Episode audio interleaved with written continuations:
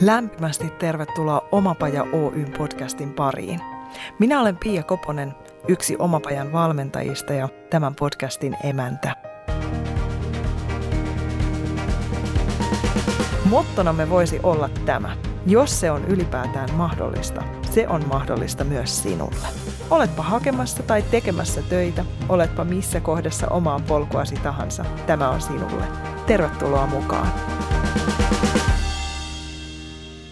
Ihailenko epänormaaliutta vai normaalia? Eläimellistä menoa vai ihmisyyttä?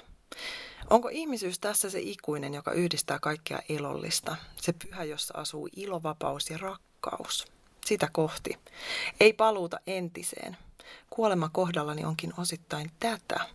Kohti uutta minää, joka on uudella tavalla yhteydessä itseen ja jolle palautumisen tila on normaali tila – Saan nautinnon muista asioista kuin aikaansaamisesta ja sallin senkin osaksi elämää. Ilman puskemista. Virtaavassa tilassa, lempeydellä. Ei tarvitse palata, täytyy vain syntyä uudelleen. Näin kirjoitin ekan kerran jälkeen, kun osallistuin palautumisvalmentajan opintoihin, niin omiin muistiinpanoihin. Ja teema ja aihe on niin tärkeä, että halusin hetken lainata meidän kouluttajaa ja puhua teidän kanssa stressistä, palautumisesta, mihin me palataan, miksi on tässä ajassa tärkeää. Ja mun vieraana on tänään ihana valovoimainen Miia Jokiniva, joka on myös yhteiskuntatieteilijä, jooga- ja meditaatioopettaja, valmentaja, kouluttaja, pistänyt aivan upean villamandalan pystyyn, elänyt oman näköistä elämää. Sä oot myös kirjailija. Tervetuloa. Kiitos paljon ihanaa, että tämä aika järjestyy. Mä rakastan sitä, että kerrotaan myös kuulijoille, missä ollaan. Eli tällä hetkellä Villa Mandalan pihassa autossa, lämpötila auton sisällä lähentelee, sä vertasit Baliin äsken, niin ollaan aika lämpimissä tunnelmissa. Kyllä, mutta positiivista on, että edessä aukeaa pelto, aukeaa, erittäin harmoninen, rauhoittava maisema, katse lepää, syke madaltuu, että kyllä me selvitään varmasti. Yes, ja ihana tossa sä just tuot sitä, että, että miten joka ikisessä hetkessä meillä on ne voimavarat tehdä se tarvittava duuni. Joo. Mutta mä oon utelias, mikä sut alun perin johdatti tämän aiheen ja näiden aiheiden pariin? Joo. Eli tosiaan on toiminut ehkä mun pisimpään niin kuin ylläpysynyt ammatti on tosiaan jooga- ja meditaatioopettaja. Sen parissa mä oon nyt parisen kymmentä vuotta työskennellyt ja sitten mulla on myös pitkä ura hyvinvointitoimittajana takana ja sen lisäksi on ollut coachi.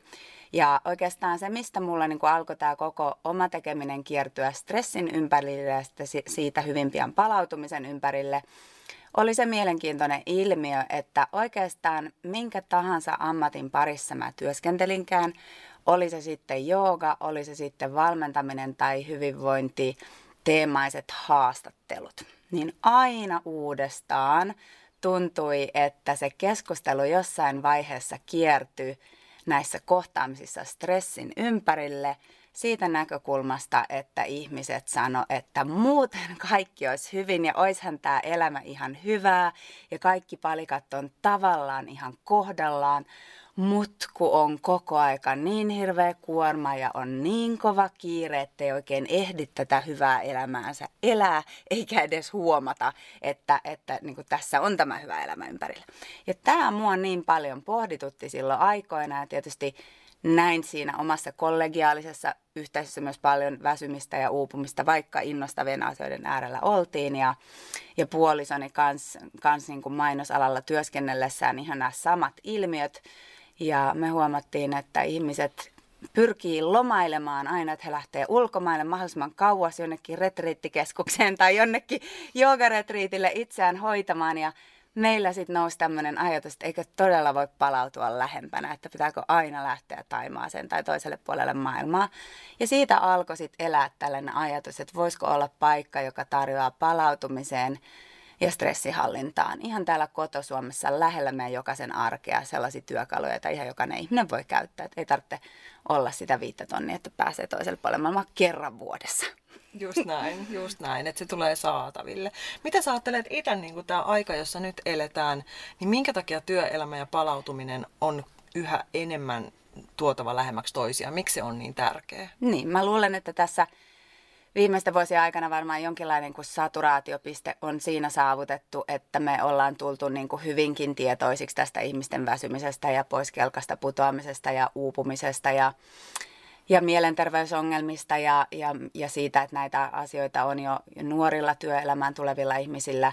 Ja sitten mikä mä luulen, että tässä on se varsinainen niin kuin muutostekijä ollut, että miksi tähän on alettu ihan vakavissaan kiinnittää huomiota, että tällä hetkellä meillä on myös aika hyvää statistiikkaa siitä, että kuinka paljon tämä kaikki maksaa. Ja sehän alkaa silloin vasta kiinnostaa usein, usein sitten niin kuin, päättäviä tahoja ja yrityksiä ja tulee niitä rakenteellisia muutoksia, kun me aletaan ymmärtää, että itse asiassa tämä maksaa aivan hurjasti enemmän meille, että me raipataan ihmisistä yhä enemmän ja enemmän irti, kuin se, että me säädeltäisiin tämä systeemi jotenkin sellaiseksi, että ihmiset jatkaisi kyydissä pitkään ja, ja tota, hyvinvoivina ja onnellisina. Että se sen arvo alkaa ehkä nyt vasta meille kirkastua. Ja se, se, mikä tulee myös mieleen, on jotenkin just toi, mikä täälläkin on koulutuksessa noussut, mikä musta on todella tärkeää, tehdään ihmisiä tietoiseksi siitä, mitä se stressi on. Että se ei ole ehkä pelkkä paha juttu. Joo, Joo tämä on myös toinen arvokas ä, asia jotenkin ymmärrettäväksi, että Stressiä on hirveän vaikea hallita ja palautumista on vaikea saada lisää, jos ei ensinnäkään niin kuin, ole tietoisuutta siitä, että mistä me puhutaan, kun me puhutaan stressistä. Että aika monia yhä edelleen vaivaa semmoinen Mm, ihan niin kuin tiedon ja informaationkin puute, että mistä tässä oikeastaan on kysymys, että mielikuvat on heti sit siellä sairausvuoteella ja burnoutin partaalla, ja sehän on usein, kun stressihallinnan näkökulmasta liian myöhään. Et se on varmaan se niin kuin ykkösasia, että me saataisiin sitä tietoa lisättyä, että sillä lailla sitä muutosta saataisiin aikaiseksi. Ja jollain tavalla se mun mielestä tässä tämän päivän arjessa näkyy, että ihmisiä kiinnostaa, ollaan motivoituneita ja, ja niin kuin halutaan ymmärtää lisää, että mistä on kysymys, jotta voitaisiin tehdä se muutos. Voisitko vääntää rautalangasta semmoisen pikaversion, mistä siinä on kysymys? Joo. Eli tästä meidän, meidän kuormitustilassa. Mm. No niin, se on varmasti niin kovin monen osatekijän summa, että siinä on tämä meidän ylipäänsä työkulttuuri ja siinä on joku tämmöinen työntekemisen eetos ja se työn etiikka, mihin me ollaan opittu ja meidän oma kansallinen historia ja globaali markkinajärjestelmä ja sitten siinä on meidän kaikkien omat henkilökohtaiset tarinat ja, ja niin kuin halu, halu jolla ta, jollain tavalla aika yleisinhimillisestikin menestyä ja pärjätä ja todistaa arvonsa, mutta sitten kun nämä kaikki lyödään yhteen ja, ja ollaan jonkinnäköisessä tilassa, se rajojen piirtäminen ei enää tuu sieltä ulkopuolelta, että ei, ei, ei kauhean usein tuu kyllä sieltä organisaation taholta semmoista, että tämä riittää, että nyt ei enempää, että nyt lähdetkin kotiin, ettei me tänään ylitöiksi tai, tai muistathan levätä ja huolehditko unesta ja mitäs nukut ja mitäs liikut, niin me joudutaan vähän hukkaan. Et mä luulen, että kysymys on eniten siitä, että me ollaan vähän niin kuin jumituttu selviytymiseen ja pärjäämiseen. Ja sehän se stressin tavallaan hankala luuppi onkin, että kun siihen suoritusmoodiin juuttuu, niin sitä ei välttämättä itse edes huomaa, että on sen sisällä. Ja silloin voi olla, ettei tule auten, semmoista niin kuin autonomista, automaattista tarvettakaan, että olisi toisin. Koska se on myös aika koukuttavaa ja se on myös aika sellainen se voi tuntua ominaiseltakin se olotila, että kun tottuu suorittamaan. Et sitten vasta oikeastaan herätään valitettavasti usein, kun on juostu jo päin seinää ja on se saikkupaperi kädessä ja jokin meni pieleen. Mutta tämä niin kuin, mm, palautumisen ajatus, mitä itse kovasti koitan viljellä tässä nykyisessä työssäni, olisi just se ennaltaehkäiseminen. Että olisi ihanaa, että se meidän valistustyö sillä lailla jalkautuisi ää, kaikille kansalaisille, että me oltaisiin kiinnostuneista näistä jutuista ennen kuin me ollaan tosi väsyneitä. Ja onko siinä jotain kanssa, että, että niin kuin syynä stressi on vähän niin kuin huono. Et mieluummin kerrotaan, kuinka välilevy on pullistunut tai, tai tota, kärsitään migreenistä, kuin että sanottaisiin, että vitsi, mulla on nyt stressiä. Joo, että varmaan vähän kahdenkinlaista ilmiötä. Että toisaalta se on jotenkin semmoinen niin kaiken kirkastava kruunu, että tämä nyt stressissä johtuu, että eikö niin, että olen tässä niin kuin vastuuni kantava ja enemmänkin tekevä työtelijäs ja niin kuin paljon pystyvä kansa, että stressiä on. Mutta sitten jännästi siihen stressiin ei saisi uupua. Mm. Että sitä pitäisi tavallaan vähän ollakin ja se olisi vähän hienoakin ja se on ihan statussymbolikin, mm. mutta sitten kuitenkin, että jos siitä stressistä kärsii, niin kuin nyt luonnollinen ihmisen biologia stressistä jossain vaiheessa kärsii, niin se onkin sitten jollain jännällä tapaa heikkouden merkki, että sitä ei kannatakaan tunnustaa. Että sitten mieluummin sanotaan, että on tosiaan jotain kremppaa tuon selän kanssa, kun vedetään yksi yhteen näitä tavallaan syy-seurausketjuja, että niin, että nämä voi jopa liittyä toisiinsa nämä asiat. Joo, ja ruoansulatusta myöten kaikki, niin kun, että miten me ollaankin kokonaisuuksia. Joo, se on aika villi luettelo, että jos ihan ruvettaisiin katsoa, että kun stressireaktio kehossa käynnistyy, että mikä kaikki ihan hyvinvointiin liittyvä ja elimellinen siellä voi sakata hormonitoiminta ja niin edelleen, niin se on, se on kyllä iso paletti, mitä siinä pyöritetään, kun keho on, on kovin kauan sen stressin alla.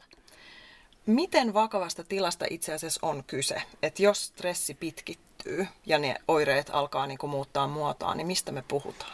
Joo, no kyllähän me siis siellä ihan toisessa ääressä valitettavasti puhutaan kasvaneesta kuoleman riskistä, että siellä on hyvin kova kuorma sydän- ja verenkiertoelimistölle, siellä on muuttunut hormonitoiminta ja, ja siellä on niin kuin tällaista psyykkistä kuormitusta, mikä osaltaan sitten voi ajaa myös ihmiset todella huonovointisiksi. Että joo, äärimmillään puhutaan tosi vakavista asioista. Että tietysti niin kuin se olisi kauhean ihana, että sen ei tarvitsisi siihen mennä. Että hienoimmillaan stressi on positiivinen ja eteenpäin töytäisevä tekijä ja sitä pystyy säätelemään omassa arjessaan. Ja tämmöiset tietyt stressin tuomat vaikka nyt just sydän- ja verenkiertoelimistöön vaikuttavat oireet ja hyvin lyhytaikaisiksi, lyhytkestoisiksi, voi olla jopa hyödyllisiä meidän eteenpäin pääsemiselle. Mutta että tämän päivän ongelma lienee se, että että me ei oikein tulla sieltä kuormitukselta ollenkaan pois. Et puhutaan kroonistuvasta stressistä, joka aiheuttaa sitten matalakestoisesti, mutta kaiken aikaa näitä mm, pitkäkestoisena haitallisiksi muuttuvia kuormittavia tekijöitä. Meidän syke on korkealla, meidän verenpaine on korkealla, meidän ruoansulatus ei oikein toimi, meidän hormonijärjestelmä häiriintyy, keho ei palaudu, lihakset ei palaudu, aivot ei palaudu eli puhdistu ja, ja tota, tämä koko kokonaiskuorma sitten kroonisena on valitettavan haitallinen. Puhutaan paljon työstressistä, mutta stressiähän voi tulla ihan muistakin asioista, jos mä ajattelen vaikka henkilöä, joka on ollut pitkään työttömänä. Joo. Ja miksi se sitten kuitenkin tuntuu, että on ähm, oikeutetumpaa just tuntea työstä työperäistä Joo. stressiä kuin sitten vaikka ö, isoista elämänmuutoksista tai, tai just työttömyydestä. Joo, itse asiassa tuossa musta on kiinnostavaa sellainen, äh, semmoinen, että me ihan määriteltäisikin, että mitä se työstressi edes on, koska aika monella on mielikuva, että stressi tarkoittaa sitä, että tekemistä on paljon. Mutta jos me oikein lähdetään pilkkomaan sitä, että mitä se stressi on, niin se on kyllä näissä kaikissa eri stressimuodoissa äh, aika samoista os- osatekijöistä koostaa. Siellä on emotionaalista stressiä, siellä on omaan kyvykkyyteen ja riittämiseen liittyvää, eli minuuteen ja identiteettiin liittyvää stressiä. Sitten siellä voi olla sosiaalisiin suhteisiin, vuorovaikutukseen liittyvää stressiä ja toki sitten ihan tällaista oman kehon niin kuin fyysinen kuormitus, että miten se kestää näitä erilaisia muutostekijöitä, unen laatu, ravitsemus, tällaista stressiä. Mutta että se, että se työstressi olisi vaikkapa vaan sitä, että onpas paljon töitä, niin se on aika yleinen ar- harhaluulokin. Ja ihan samalla tavalla ihmisillä, joilla ei ole työtä, voi olla tämä emotionaalinen stressi, sosiaalinen stressi, vuorovaikutukseen liittyvä stressi, oman kehon hyvinvointiin liittyvä stressi. Et sikäli me itse asiassa puhutaan aika samoista asioista. Se työstressi on vaan jotenkin helppo, helppo yleis semmoinen otsikko, jonka alle ikään kuin mahtuu paljon. Mutta se on ihan hyvä välillä kysyä, että mikä tässä nyt itse asiassa stressaakaan. Se on itse, silleen kuin yllättävän harvoin työn määrä. Hmm. Ihana inspiroiva keskustelu käynnissä Turkasen kuumassa autossa. Me Kiitos Mia Jokiniva. Me las, ma, tota, otetaan vähän happea tähän sisään, pidetään pieni breikki ja sitten me jatketaan, jatketaan tota, noin, palautumisen aiheesta.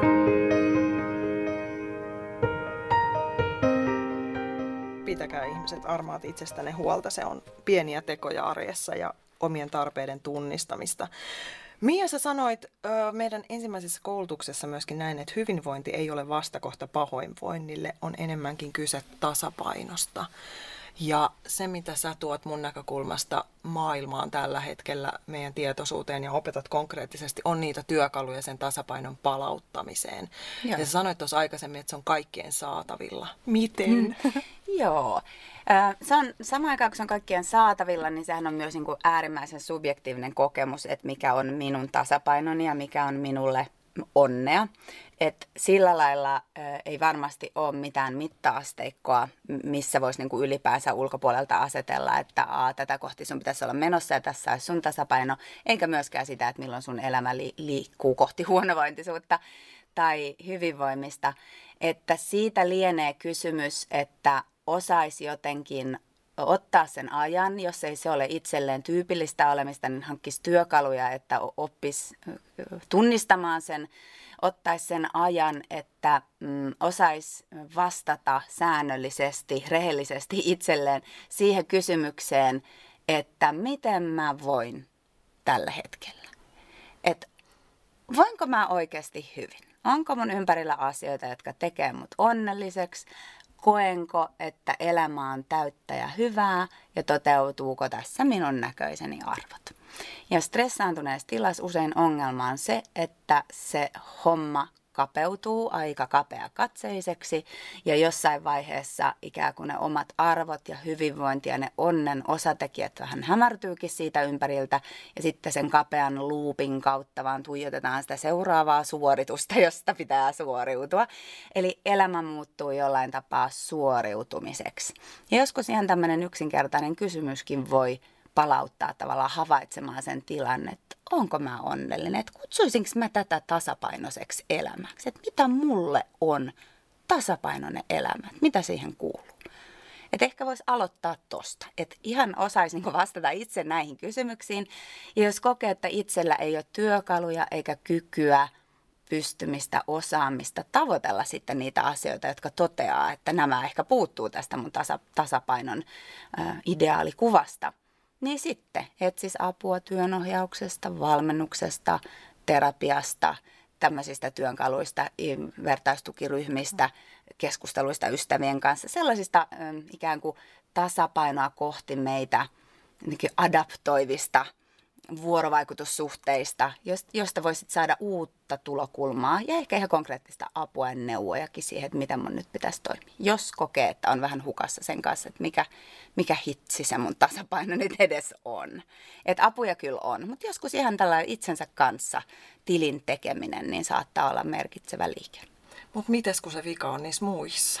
Kun, niin, jos niin. olisi toisenlailla se X, Y ja Z, niin sitten mä olisin kyllä niin. tosi tasapainoinen. Kyllä, se on ihan totta, että kovin usein me, meidän psyyke toimii niin, että, että se sormi kääntyy jotenkin osoittamaan jonnekin muualle, että ei se, ei se niin kuin hyvinvointi ole, olen minä lähtöistä, vaan kun nämä kaikki huonovointisuuden osatekijät minun ympäriltä poistetaan, niin tasapaino palautuu. Joo, joskus voihan se olla niin, että jos me ollaan dramaattisessa tilanteessa, missä jokin meidän ikään kuin oman vaikutuspiirin ulkopuolinen asia ylläpitää sitä epätasapainoa, niin joo, silloin voi osoittaakin sormella sitä toista asiaa, mutta se ei silti poista sitä faktaa, että itse sillä asialla jotain pitää tehdä, joko liikkua poispäin siitä asiasta tai pyrkiä muuttamaan sitä asiaa tai sitten ää, muokata omaa suhtautumistaan siihen asiaan. Että oikeastaan vaan nämä kolme vaihtoehtoa meillä on käytössä, että kun ei voi sitä ympäröivää todellisuuttaan määräänsä enempää säätää. Hmm.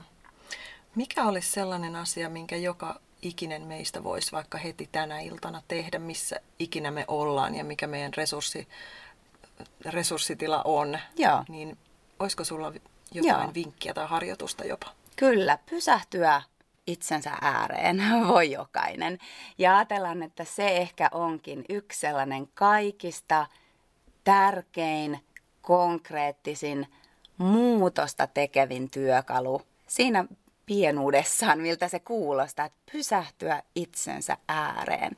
Että oikeastaan ei tarvita taikatemppuja, ei välttämättä mitään kalliita kursseja eikä niin kuin isoja oivalluksiakaan, vaan se voi oikeasti olla, että missä tahansa ootkin. Et tarvi edes sitä hygienistä, kliinistä, kaunista, ihanaa, harmonista tilaa ympäristöä.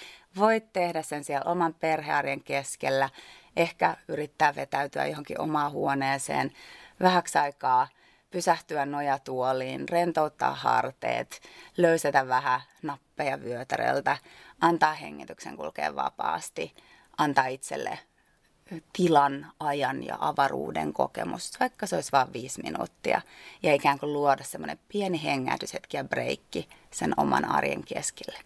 Ja mä uskon, että kun me tehdään tällaisia pieniä tekoja, eli me saadaan sitä se suorittamisen luuppia jotenkin poikki aina silloin tällöin, niin meissä on niin vahvat homeostaasimekanismit ja semmoinen niin kuin sisäsyntyinen halu palautua siihen tasapainoon ja jollain tavalla parantuakin, että meidän keho alkaa huomaamaan, mitä se tarvitsee. Ja meidän mieli alkaa oivaltaa, että aivan, että tämähän se onkin, miltä tuntuu, kun mä oon minä, kun tuntuu, kun mä oon normaalia, tuntuu, kun, kun mun on hyvä olla. Ja sitten voi tapahtua tämmöinen ikään kuin itsestään mukaansa imevä prosessi, että alkaa kaipaamaan enemmän sitä – mikä oli ensin kolme minuuttia, sitten se on kymmenen minuuttia. Sitten alkaa tulla sellainen olo, että hei, että arki olisi itse asiassa paljon mukavampaa. Mä ehkä nukkuisinkin vähän paremmin, kun tätä olisi vielä enemmän. Ja tulee semmoinen jotenkin aika luonnollinen ehkä prosessikin siitä, että alkaa etsiä tapoja muuntaa sitä omaa tekemistä kohti balanssia. Et mä mielellään jotenkin tällaista ajatusta viljelisin, että ei tarvita isoja tekoja, tosi pienestä kun aloittaa – niin se itse havainnoinnin kyky kasvaa. Ja siitä voi sitten lähteä tällä lailla vähän dominoefektinä hyviäkin asioita liikkeeseen, jotka saattaa olla ihan elämää mullistavia.